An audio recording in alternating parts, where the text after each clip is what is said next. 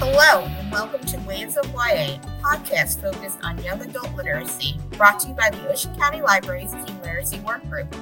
My name is Cecilia. I'm one of the teen librarians at the Toms River Branch. Joining me today, we have.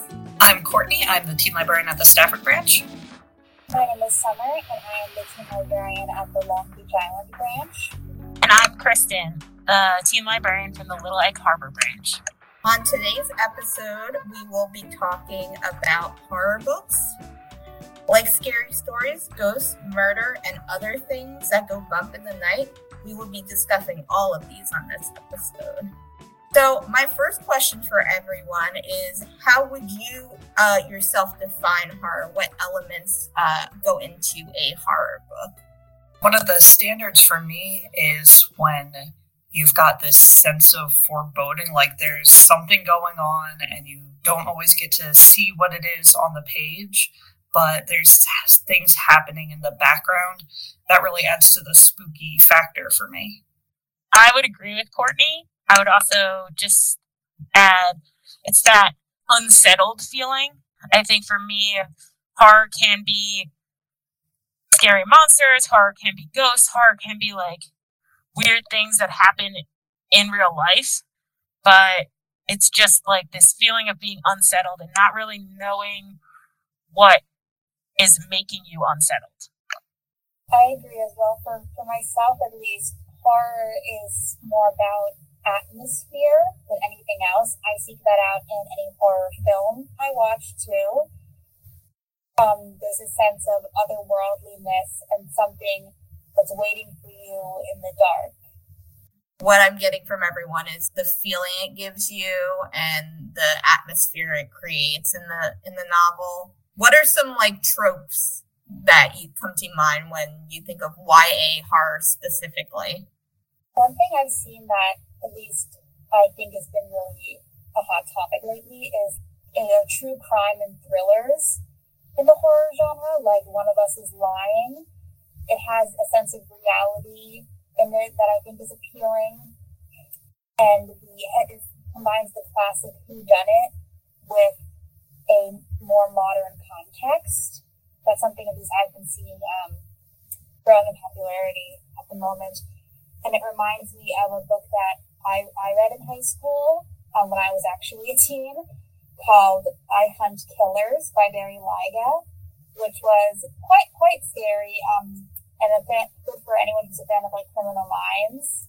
It's about a kid whose father was a notorious serial killer, and who therefore has all of this knowledge of how to commit crimes and murder, but he doesn't want to have that knowledge, and he's unsure if having that knowledge makes him inherently evil or not, and so he starts using that knowledge and those skills to to track down killers. Yeah, I know true crime is really popular, especially now. What about you, Kristen? Any tropes come to mind? I don't know if it would be necessarily a trope, but I, well, two things. I'm noticing a trend that follows or parallels trends in new horror movies for adults that horror books are taking into account, as they always have, social issues. So, like, um, recently I read White Smoke by Tiffany D. Jackson, and there are elements to that that are true, scary, ghosty. But there are also elements to that that talk about the experiences of underrepresented communities and the blending of families and all of those kinds of things that are happening with the horror. So horror doesn't happen in a vacuum. All of the issues of the day are also part of those books. I think for me, tropes. Oh, a clown in a cornfield. That one's Adam Cesare. You can't go wrong um, with clowns. What? They're terrifying. Oh, oh yes. well, that's what it is. So like clowns, cornfields, murdery things. That is for me like pure horror. But Clown in a Cornfield also has a lot to say about there's something going on with these kids, you know? And I think that that's the big YA piece is why is this YA horror and what sets it aside? And that has to do with the trope for me is it's not just like a scary cornfield, but there's a social aspect. It's horror says something about society. And that is the most exciting part for me. Yeah, I feel like a lot of YA novels at least have something grounded in reality with horror. So I've add like that is part of the horror genre. We're not just saying that there's scary ghosts and monsters. Scary ghosts and monsters are reflections of society. And so that's for me part of the genre is making sure that you're tied to saying something about what's happening in real life. You know what that just reminded me of is um I'm a huge fan of the show Buffy the Vampire Slayer. And that's something that I think is so special about that show is it brings up that parallel between the drama and the trauma we go through as young people and the contrast of the horror you're facing in the paranormal or supernatural sense. I think when the show first came out, one of the taglines was high school is hell. And they tie into that because the whole thing is that the Sunnydale High School is based on this portal to a demon realm. And that's something they bring up a lot in the show is the contrast between Buffy is living her life as a vampire slayer and she's battling demons and werewolves and vampires and risking her life every day. And then she also has an algebra test, or who's going to ask her to the prom, or she's having a fight with her mother and it really brings it back to that that base in reality, like Kristen was saying. That's actually a great tie-in for one of my favorite tropes that I've been noticing, which is the monster hunter. I feel like for a long time you had the YA and it was the paranormal where it was always more on the side of romance not all of it, but a lot of it was was more on the side of romance. And now I'm reading a lot more where it really is digging into this like horrific situation where you've got a teen, you know, a, a young person who has the knowledge or the ability to try and fight something that is doing harm in their community and they feel like they're obligated to do it but i mean they're too young to have this responsibility it's a responsibility no one's really prepared for because they're fighting literal ghosts or monsters and I really enjoy that. I think it's a, it's a great trope. There's also back to what we were talking about with reflecting different social issues. That made me think of the initial insult uh, by Mindy McGinnis. One of the main characters in that, her parents die when she's young, and she goes from living a relatively comfortable life to being raised by, I think, an uncle who doesn't really want anything to do with her and who he lives out on the locals refer to it as the white trash zoo. And it's this place where he has wild animal attractions. And she's not got the coolest clothes and she never has any money. It's pushing her to the brink as like a person to really be able to feel that difference between when she was growing up as a child to have the family support and be accepted into her community to what is she capable of when she is pushed outside of her society essentially. I was just going to say what Courtney said about what she brought up about the transition from, I guess, back in like the early 2000s, a lot of paranormal fiction was based in romance. Um, like for, I was thinking about that as well, especially with the vampire genre. I'm a big fan of vampires in many contexts, and something I've been noticing lately in the publishing world is there are a lot more vampire books coming out, both in YA and in adult fantasy and horror, but they're not necessarily rom- rom- fantasy romances or paranormal romances. And I was talking to my friend about why vampires are coming into vogue again. And one thing they came up with was because a lot of the people that were big readers during that surge in the like 90s with Anne Rice and the early 2000s are now writing fiction about monsters, and they're drawing on that nostalgia to create something new within the genre. I never even thought about that. That's actually a really good point. Yeah, there's Lost Girls that just came out by Sonia Hartl, and that's right. A, uh, a queer take on the vampire trope. There's also a short story collection I read called Vampires Never Get Old that does a bunch of different stuff with the topic. And there's a couple more. It's just, it's, it's coming back. And I keep telling everybody, vampires are coming back. It's the best day of my life. Yeah, I've noticed a lot of queer vampire stories have been coming out lately. We just got one in called The Coldest Touch, which looks amazing. So we talked a lot about tropes, but let's talk about what you guys like. What you personally enjoy about horror fiction. Have you read anything lately that checks every single box for you? I like The Final Girl. Recently, we've had a bunch of both YA and adult books that are like tongue in cheek on the trope of the final girl.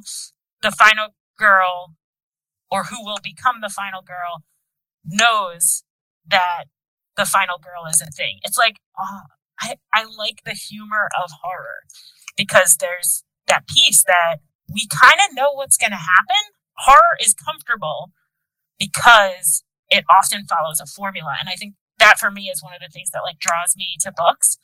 So recently I've been reading in preparation, but also going through the books that I've read.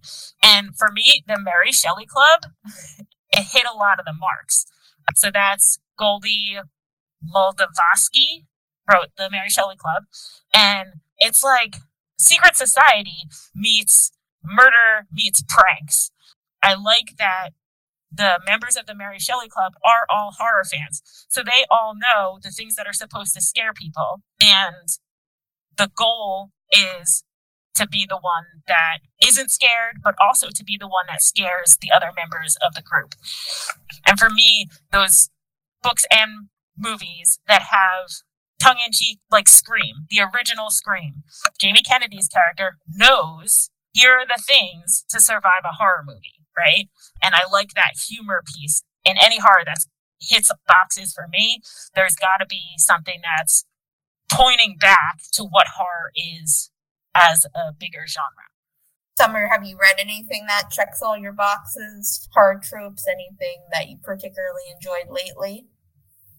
Well, my favorite um, thing to about in horror is monsters. I love monsters. I love the Universal monsters and I enjoy particularly. I like when the main hero, most likely a female hero, is the monster. I like, for example, the movie Ginger Snaps, where which I think is one of the best werewolf movies ever made, where our teenage girl um, gets bitten by a werewolf and becomes a werewolf.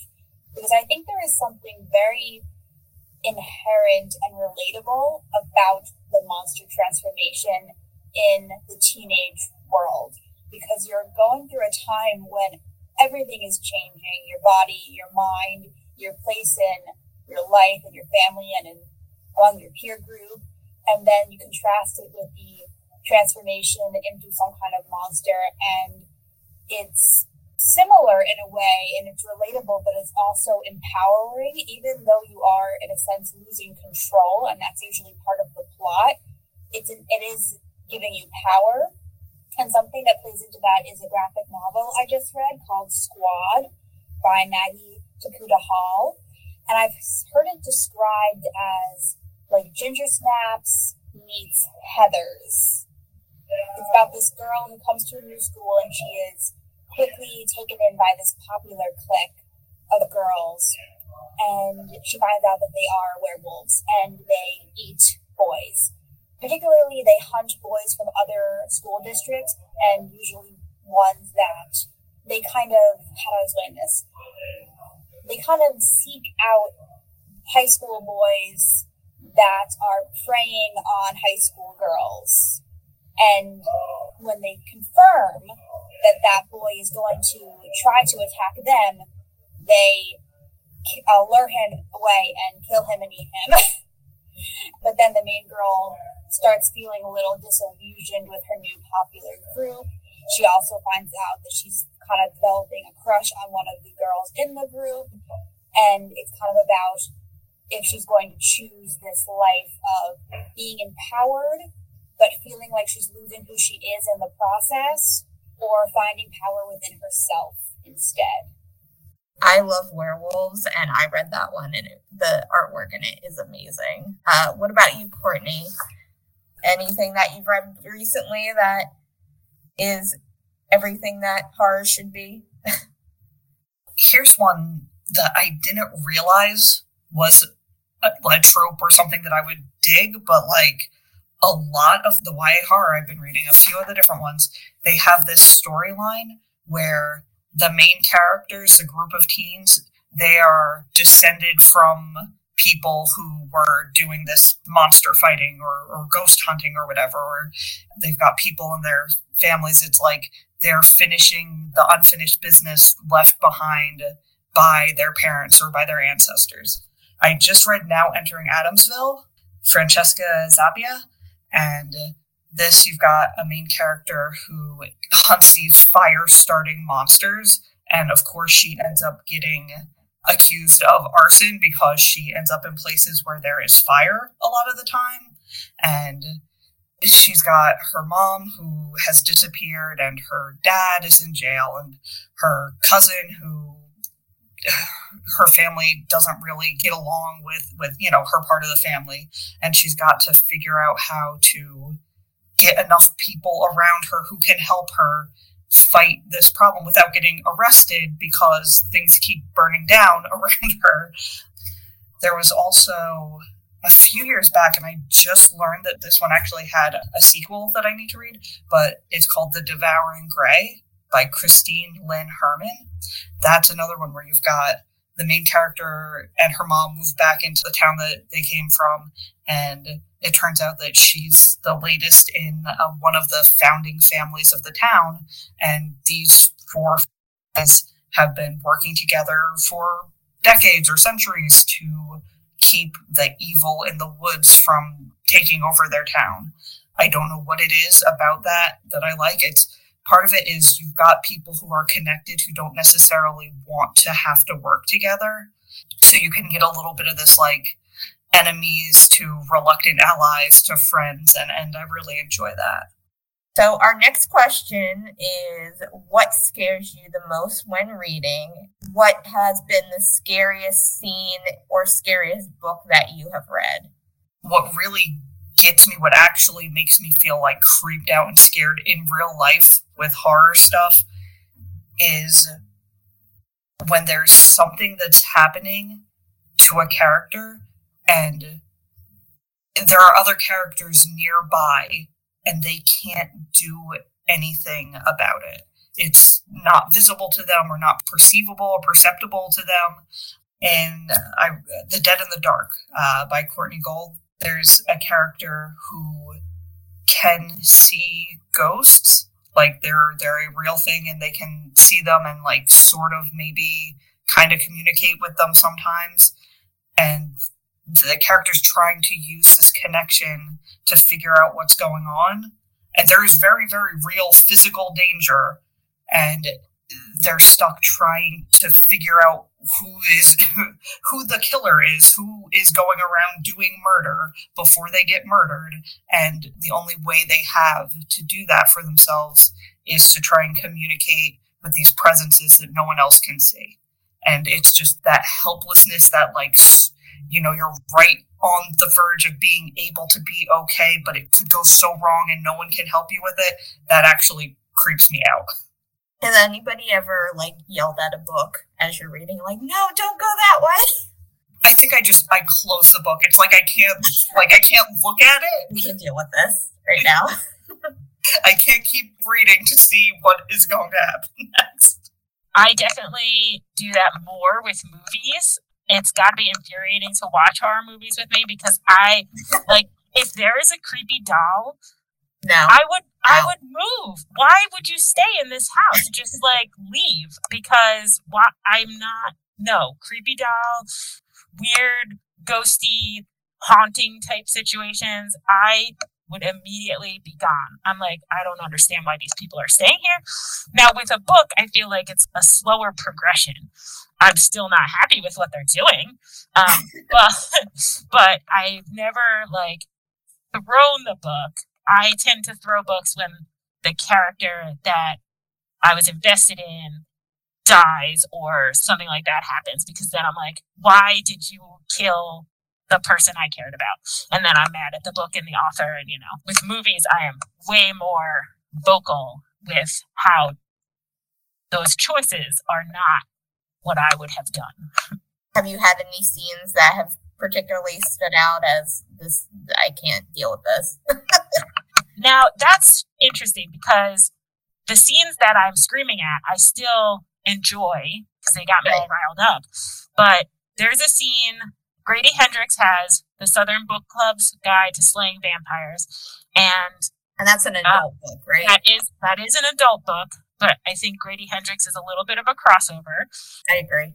And there is a scene in that book where there's like crawlies. Oh, like I, was like, I wonder if she's thinking about that scene. It is because for some reason his description of uh, what was happening, crawly buggy situation, and like it wasn't scary. It was just yes, Courtney. It was just nope, nope, nope. That is how I felt, and I almost had to take a break from the scene because it got me all crawly. So it wasn't necessarily scary, but it was like it skeeved me out. And I'm actually really happy that other people are agreeing that this was weird and like terrifying and possibly traumatizing. But yes, um, that makes me feel like a little better because that scene got me. And I've read horror and I've seen horror, but that one is just too crawly. Well, she's also like hiding too. So mm-hmm. get this sense of her like trying not to make a sound. Which, like what Courtney had just talked about. There's something on the other side of this door or whatever is happening in the scene. There's something on the other side of this door, and I might get caught, and there's no one to help me. All of those pieces like really made that a heightened scene for me. Yeah, I, I kind of had a similar situation when I was reading White Smoke because mm. uh, of her. She has sort of a phobia and a fixation on bed bugs. Yes. And that that just like I had a bad experience with bed bugs, so that was like breaking up stuff for me. And I was scratching yes. the whole time I was listening to it. Yes, and I feel like that wasn't supposed to be the horror of the book. Yes. But the, her reactions and feelings and the way that bed bugs were something that she fixated on was really powerful to make a heightened sense of anxiety for a reader because that might not be something that has ever impacted me, but my character that I'm following is so on edge because of this thing that the other things can get in. I just want to say fun fact that that sensation you get when you're reading or thinking about insects and you start feeling itchy is called swarmification. I don't like that fun. I don't. I don't like that. That's... I get it. I get it all the time. I'm like a very sensitive person, so like I can't even like look at bugs without being like like the summer. My name is Summer, but the summertime with all the insects is is horror for me. I can't deal with it. Even the name of it gives me that. oh no, I'm sorry. Swarmification sounds like you're going to join though. I don't I don't like it. I was happy all the time so I Googled what is this sensation and Google was like swarmification. I was like, okay. And sometimes giving a name to something lessens the anxiety of it. Maybe not in this case, but it can. I would not have named it that. Because the idea of a swarm is just like that is terrible. It's actually really funny that Courtney brought up creepy dolls. And Kristen brought up Grady Hendrix, which were both of what I was going to mention in my what scares me thing. But I don't want to interrupt anybody if they have something more to say. Yeah, I think creepy dolls all around. Creepy dolls, clowns, bugs. Well, the thing about the creepy dolls is that I think what scares us really changes over time because when I was in high school, I read this book called Bad Girls Don't Die and in it, the main character, her sister, they moved to this new town, and her younger sister has recently become really interested in doll collecting. She has like a room full of dolls of all different kinds. And there's one in particular that they like find in the house when they move there that is this really old doll, and she takes it with her everywhere. And eventually, the older sister starts getting suspicious vibes about the doll. And there's this scene where she's asleep or like half asleep and she starts dreaming and hearing this voice in her head telling her to go unlatch the window. And she starts going to the window and she realizes and she doesn't really know what's happening but you as the reader are aware that like this is the doll or the spirit within the doll's voice trying to get her to like go to the window and hurt herself. And that really freaked me out when i read it as a teenager like could not sleep because of it. However that has changed because you guys are going to hate me, but I collect dolls. I have a small collection of vintage dolls that whenever someone comes over to my house, my friends think it's fine, but my husband's friends, when they come over, they're just like, this is terrifying. I do not agree with it. And I'm like, don't be a baby. But now, as an adult, the book that's I was thinking of that most recently scared me was a Grady Hendrix book um, the one I thought of was I agree totally with everything you said about the Southern Book Club. That did totally freak me out. But what I was thinking of was the one he wrote before that, We Sold Our Souls. There's a thing that Grady Hendrix does in a lot of his books with his characters where usually the main character goes through a point in the story where they are aware that there is a danger presenting itself to themselves and their friends or family, but no one believes them they are isolated or otherized in some way that makes them someone that they their friends and family just don't believe that they're correct in their apprehension. And that kind of is the most terrifying part that you as the reader know that they're correct, but no one believes them. And everyone just thinks they're crazy.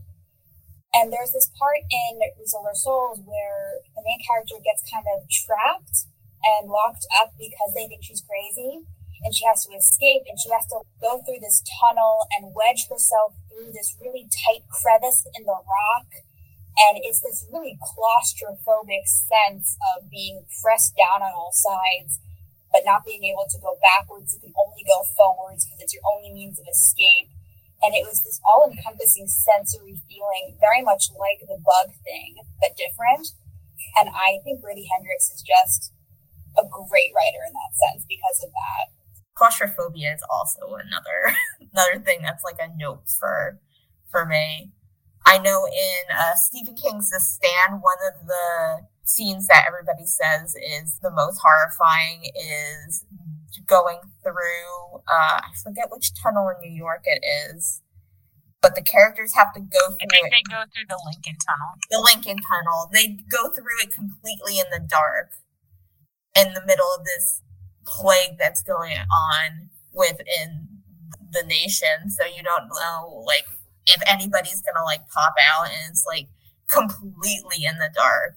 That is a very, very unsettling scene.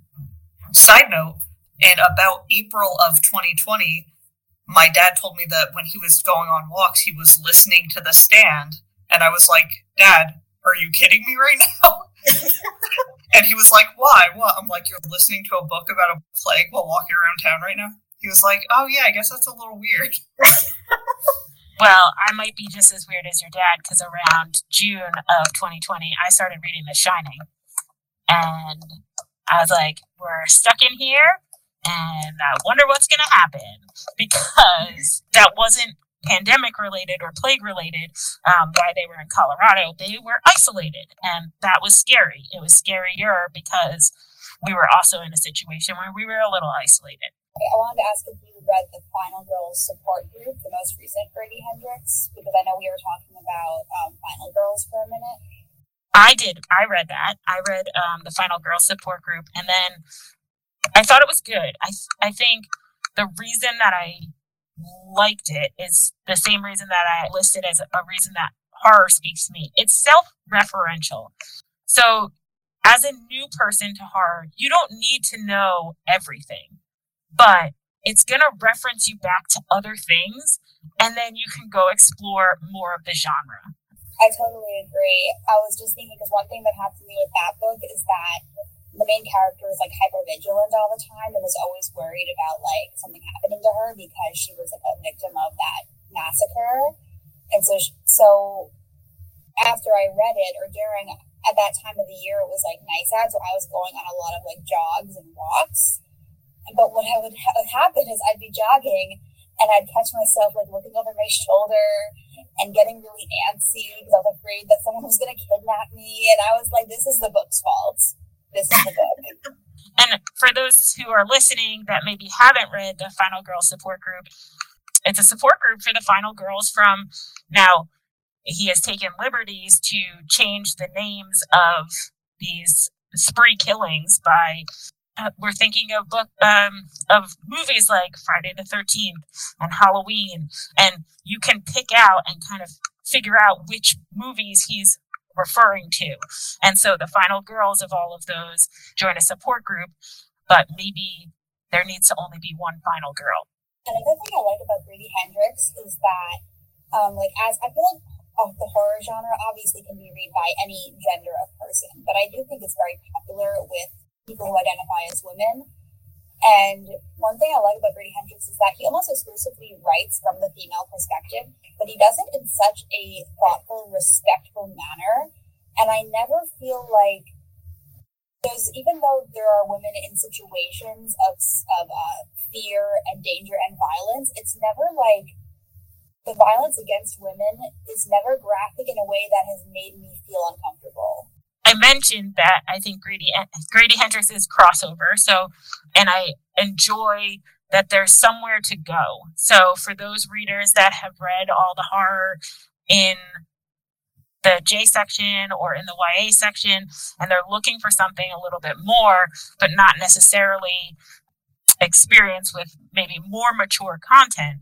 Grady Hendrix and some Stephen King books are really nice crossovers to like introduce you to adult horror. And I think that that's a good place to be able to refer people who are looking for something more, or those new adults who are looking for adult books, but horror. We do have Stephen King books in the YA section.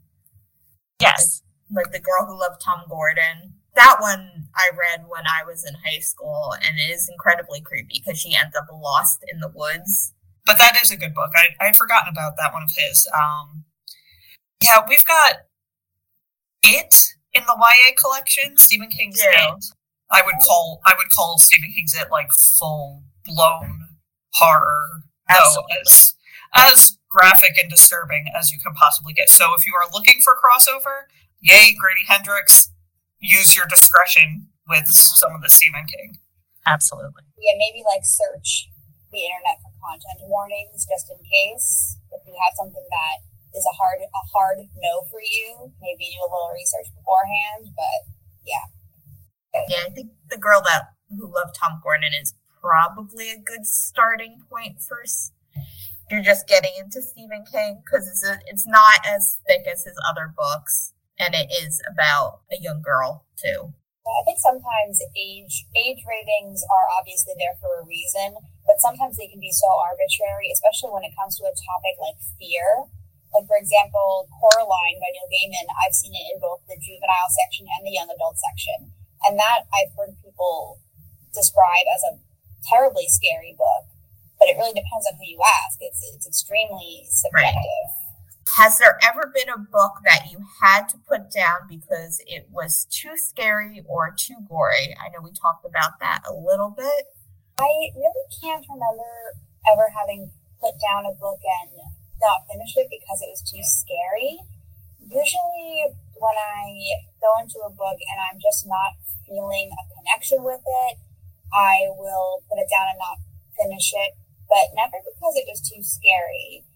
Usually, um, if we're talking about like stuff that we stay away from in horror, something that I personally can't deal with is um, I don't love body horror. Um, anything super visceral is kind of dicey for me. I, I said before I prefer more atmospheric horror as opposed to gory horror, as well as anything dealing with violence against children or sexual assault.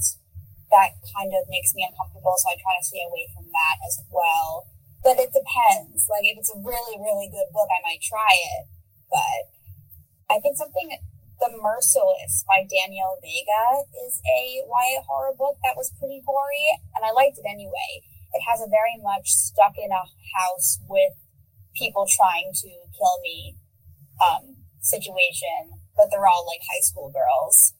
And that was pretty scary and pretty gory, but I got through it because I was very invested in the story. But I never put down a book and stopped reading it because I was too scared. Maybe I'm just stubborn. That seems to be a trope. Like high school girls are terrifying. it seems to be a trope. They are. No fear. like the mean girls aspect, but you mean know, girls, but add demons. demons, murders, ghosts, witches. I can't remember a specific title, but I will say that I am also the body horror, like too much gore. I can't get into it. It's it's not even that I'm scared. It's just it grosses me out, and like I'm not enjoying myself. Um, and as I've gotten older and become a parent, stuff happening to young kids, it makes me too upset. So I, if I were for the first time now reading a book like like Pet Sematary or something like that, I would not be able to get through it. The thing about that is they in the movie they got the cutest kid to play Gage in that movie. He's so cute, and it makes it a thousand times worse. I know that's one of the books Stephen King himself also says is like one of his most terrifying books. But other than that, if a book is really scaring me, that just means that I'm going to stay up all night to finish it because once the book is over, the monster's gone, I guess, more or less. Well, you can close the book, I guess. That doesn't do it. That'll keep everything inside. That's my logic.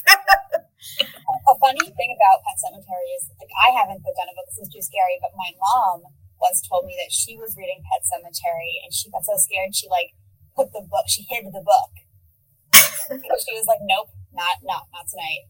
that that's my logic of it. like if I don't see it, that means I can forget about it. Was anyone a, a fan of the show Friends, where Joey's putting the horror book in the freezer? It Yes, oh my god. And then like he reads Little Women, but it makes him so sad he puts it in the freezer. yes. I think I just turn more lights on in the house because if it's scary and I'm alone and then I'm like, oh no, it's gonna get me. So I just pretend it's daytime out there. Just like I, if it's a very scary movie, we're gonna watch it in the daylight. The day, Yeah. because in the daytime, nothing can get us. All right. So our next question is: Do you guys have favorite horror reads? Any ones you go back and reread over and over again? I am not a rereader, at least not intentionally. Sometimes I will start a book and then not realize that I had started it. And then I'm halfway through and I'm like, yeah, I already read this. So I do not intentionally reread books, except for a few like very specific favorites. And I don't really have horror books that I would reread often. But I can't leave this podcast without mentioning the impact of both Christopher Pike and R.L. Stine because those authors were the beginning of YA horror. That was the beginning of having something that was not all adult characters and was not from the children's section.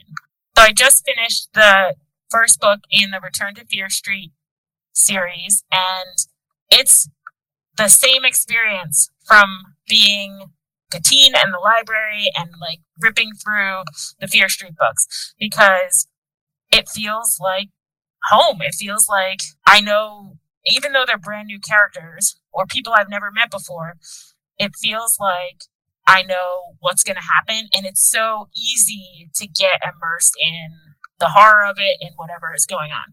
And so we've mentioned Stephen King, who's like a giant in adult horror, but R.L. Stine, a lot is owed to him for what he, he began in YA horror and is still doing. For me, definitely R.L. Stine. Now, I was a little old for Goosebumps, so I didn't do Goosebumps as much, but Goosebumps is where we start our horror journey in children that are readers right now. Goosebumps is where you go when you're like, I want something scary, but I am in second grade. And that's how- child. Yes, that's, that's where we start our beginning horror lovers. And I think that there's something to be said for that, for an author that's been doing that for decades, bringing people up in horror. And I think that that's great. Uh, for me, going back to those like early reads is really powerful. But one of my favorite recent horrors, I really liked Clown in a Cornfield. And there will be a sequel. So you can mark your calendars for that because it was just a great October scary, you know, like a horror that's happening in a cornfield.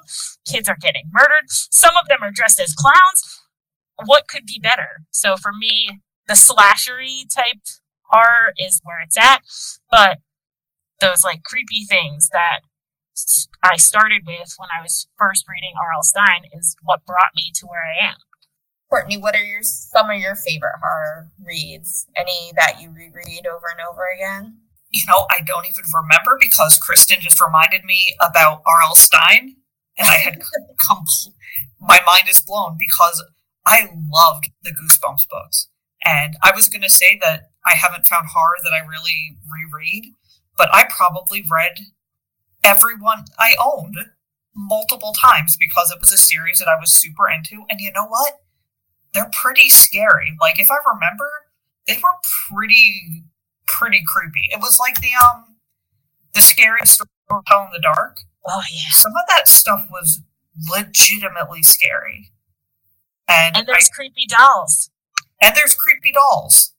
And I, I just think it's interesting because if you get into this conversation about aging, you know, like giving an age range for horror, Summer said, how do you determine for fear what the proper age range is? But it's true, like, like I said, I'm not a super big rereader on horror, but I think that it's an interesting way to think about it is what are we getting out of these books? What are we getting out of reading things that legitimately scare us?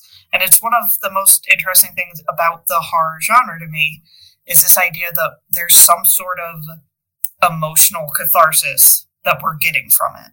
Horror has always reflected society and our anxieties and fears and hangups in society. And I feel like it's always been a good way at processing the fear that we feel. And it's thinking about myself as a kid, legitimately scared of the dark, you know, actually young and very much afraid that there might be something in my closet, still choosing to read these stories where there really is something in the closet that wants to eat you.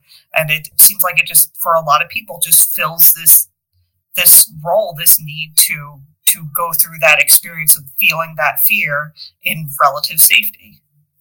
I didn't answer the question, but I talked for a while, so I figure that's okay. that is perfectly okay. Absolutely perfect. I figure we've pretty much hit on everyone's favorite, but are there any books that we haven't mentioned of yours, Summer, that you would like to talk about as a favorite? I was thinking about what you said about R.L. Stine kind of ties into this because when I was a kid, when I was like in elementary school, R.L. Stine was having a big moment uh, once again I think I'm a little in a younger age bracket than a lot of the people who loved R.L. Stine, but it was still really popular. But I was too much of a scaredy cat to read them. I, but I was so intrigued by them. I, what, what I would do is I would read the back covers, like I would read the summaries, but I wouldn't read the book because it scared me too much. And I think that kind of led into my reading preferences as an adult and as a teenager. I like atmospheric horror, but sometimes stuff that's really scary wigs me out. And one things that, that brings me into something I read recently that I think would be great for anyone who likes a spooky book, but not necessarily a scary book, is the Stalking Jack the Ripper series by Kerri Maniscalco. It's a YA uh, horror mystery. There are four books, and each one centers around a historical figure. There's stalking Jack the Ripper, hunting Prince Dracula, escaping from Houdini, and capturing the devil. And in the, I'm pretty sure that the devil in the fourth one is referring to a American serial killer named H. H. Holmes, but I haven't gotten to that one yet. But I read this book a couple years ago, and I recently reread it on my e-reader, and it was I still really liked it. It's about this girl in Victorian London who is really passionate about forensic science and forensic medicine, and she studies with her uncle. Kind of, you know, she she studies cadavers and is really interested in the anatomy and the human body. but that plays into the theme of she's not supposed to be doing that because she's supposed to be a proper lady, and proper ladies aren't interested in science and dead bodies. But she gets caught up in the Jack the Ripper investigation, and she and one of her uncle's uh, other students, who may or may not be a love interest, start investigating the Jack the Ripper murders. And so there's a mystery element, there's a horror element, there is a gothic element that is really appealing. So if someone is looking for a book that is spooky and scary, but not necessarily super graphic or terrifying, that I would recommend that series. Nice. And I think a lot of horror has genre crossover with, we said in the beginning, true crime and mystery. Sometimes there's a little romance mixed in. So the last question I have for everyone is Is there anything you haven't seen in the genre that you would like to see in the future? I don't know that I have enough of an overview of genre trends. My brain doesn't seem to work that way. I guess give me more teams of kids who end up crossing dimensions into another world because I like that in any genre. So I need more of it horror too. More Stranger Things type. yes. Actually, uh, Courtney, there. This is a series that does cross genres. It's like fantasy, but also horror. It's called the Wayward Children series, and it's about children who have fallen into other dimensions like Alice in Wonderland or Wizard of Oz. And when, like when they come back to our world, how do they deal with that, with dealing with the regular world? And so you get to see them like there's like one world that's like an underworld. Greek underworld is another world that's like Jekyll and Hyde, and so it does cross into like horror, but also fantasy. But I definitely think you might like that if you like. It's hilarious. I have spent this entire podcast not talking about Wayward Children because technically it's classified as an adult series. I'm so sorry. It's amazing. I, I love it. I didn't mean to assume you hadn't read it. Now I love that. I love that you've read it. I also think that I definitely think it's a what what what did um Shelia call it a um if you evolve past YA horror and you want to try something a little more that's some if you want to evolve past YA into adult that's a good starting point because also a lot of the characters are teenagers even though it's technically classified as an adult book I think it's a good crossover. Yeah, it absolutely is. And you get like an A plus plus on Reader's Advisory because you picked out a perfect series for me just based on the couple sentences I said. Oh my goodness. I I get a gold star. Oh my goodness. It's amazing. I'm sorry for assuming you hadn't read it. I just didn't think about it. I was like, oh, this is good. yes. Seanan McGuire has a, oh, also, if you like Seanan McGuire, who is the author of the Wayward Children series, her adult, she has an adult book that is horror and science fiction called Middlegame, which is like alchemy and crazy, crazy stuff. That's amazing. I feel like I've been talking for so long and I'm dominating the conversation and I apologize. I don't know this is necessarily missing in the genre. It could exist and I just haven't found it myself. But something I really like is horror comedy. Like when horror can laugh at itself and parody itself. And I like when horror and paranormal stuff kind of makes fun of itself. Our world but different. Like it's two supernatural creatures, but they're also like the odd couple and they're living a, a fairly normal life, but also there's supernatural stuff happening. And it's like such situ- like situational comedy, but with monsters. I really enjoy. And maybe it exists and I just haven't found it. That just reminded me of a book that came out. It's called You're So Dead. It doesn't have to do with monsters. It had deals with influencers. Yes, it was so good. but that that's another like horror comedy one. So maybe it is starting to get like a little traction too. Yeah, I love those the crossover genre, like the mixing of two, the horror and the comedy, because I think there is something to be said about these horrifying situations happening and the finding humor in that sort of because they amp it up to the ridiculousness level. And I think from what I understand and I've read of the summary of You're So Dead, that seems to happen in that.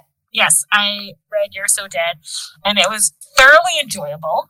And in similar ways that horror is an, a place to come home to because you kind of know what's going to happen, even though you don't necessarily know what's going to happen. That's how I felt with You're So Dead. And it was very like everyone has a secret that comes to this island for a festival is called Pyre Festival. so we know what the reference is, right? So, and we know what happened with Fyre Festival, and now we're at Pyre Festival, and I don't feel good about what's about to happen. And so it was definitely a fun, tongue in cheek read about both influencers, but also kind of the thriller genre um, as a whole. I love that self referential stuff where you can read a book and then leave the book with four or five different things, either podcasts or movies or other books that you found from reading the book. So I want more of that because I know that I haven't explored everything that horror has. And so seeing more books that are referencing the popular culture of horror, I think would be something that I would enjoy. What I've been noticing, I would like to see a little bit more people of color writing in the horror genre. I was so excited to see Tiffany D. Jackson yes. come out with a true horror book. And I didn't mention it because I haven't actually finished the book, so I don't have a ton to say yet. But The Taking of Jake Livingston by Ryan Douglass. I don't know if you've seen the cover on this one, but it's like spooky. Yeah. Basically, Jake sees ghosts. He sees them looping their death, which is really makes it hard to do like high school, right? Because you're in your high school and then you're seeing like this car accident continue to happen. And so I have not gotten through the book yet, but it's really nice to see authors of color in this genre specifically because horror has a lot to say about society. And so seeing more diverse voices is absolutely 100% awesome on that topic, um, Kendare Blake just came out with a new YA horror book. She's um, a, a Korean author, and she had the Anna Dressed in Blood series that was popular a while ago. I haven't myself read it, so I I, I can recommend it um, hypothetically. But her new book is called All of These Bodies, and it also I think has a vampire element to it. Again, I haven't read it, so this is just speculation but it's on my to be read shelf at home because it sounds so good. And I wanted to bring that up talking about diverse authors. Yeah, I know Tiffany D. Jackson is diving more into the horror genre. Oh my god, it's awesome. Next section. Her next one, uh, I forget what it's called. The Weight of Blood is described as a remix of Stephen King's Carrie set at the first integrated prom. I was more excited about that one than White Smoke, but White Smoke was amazing. So anything that she writes that's horror, anything that she writes, I think I've read everything that she's yes. Written, so. See, it's all good, but I was really happy to hear she's getting into horror. Well, I follow her on Instagram, and she says like she when she was younger, that's like what she would write and read and watch, and she loves Stephen King and she was like, Why haven't I written any horror books? So this is like her introduction to horror. And it just seems like she's been writing it the whole time, but she probably has as like a side project. If you feel like she just cranks out books. That's so interesting. There are authors that can do that. And you're like, how is another one coming out? Like why? One after the other. Like Stephen King has got something like at least once a year, if not twice a year. And you're like, how are you doing that? Or R.L. Stine was publishing so frequently. It's just incredible to me because it can take me like an hour to write an email. Like so I'm just super impressed with some production of these authors.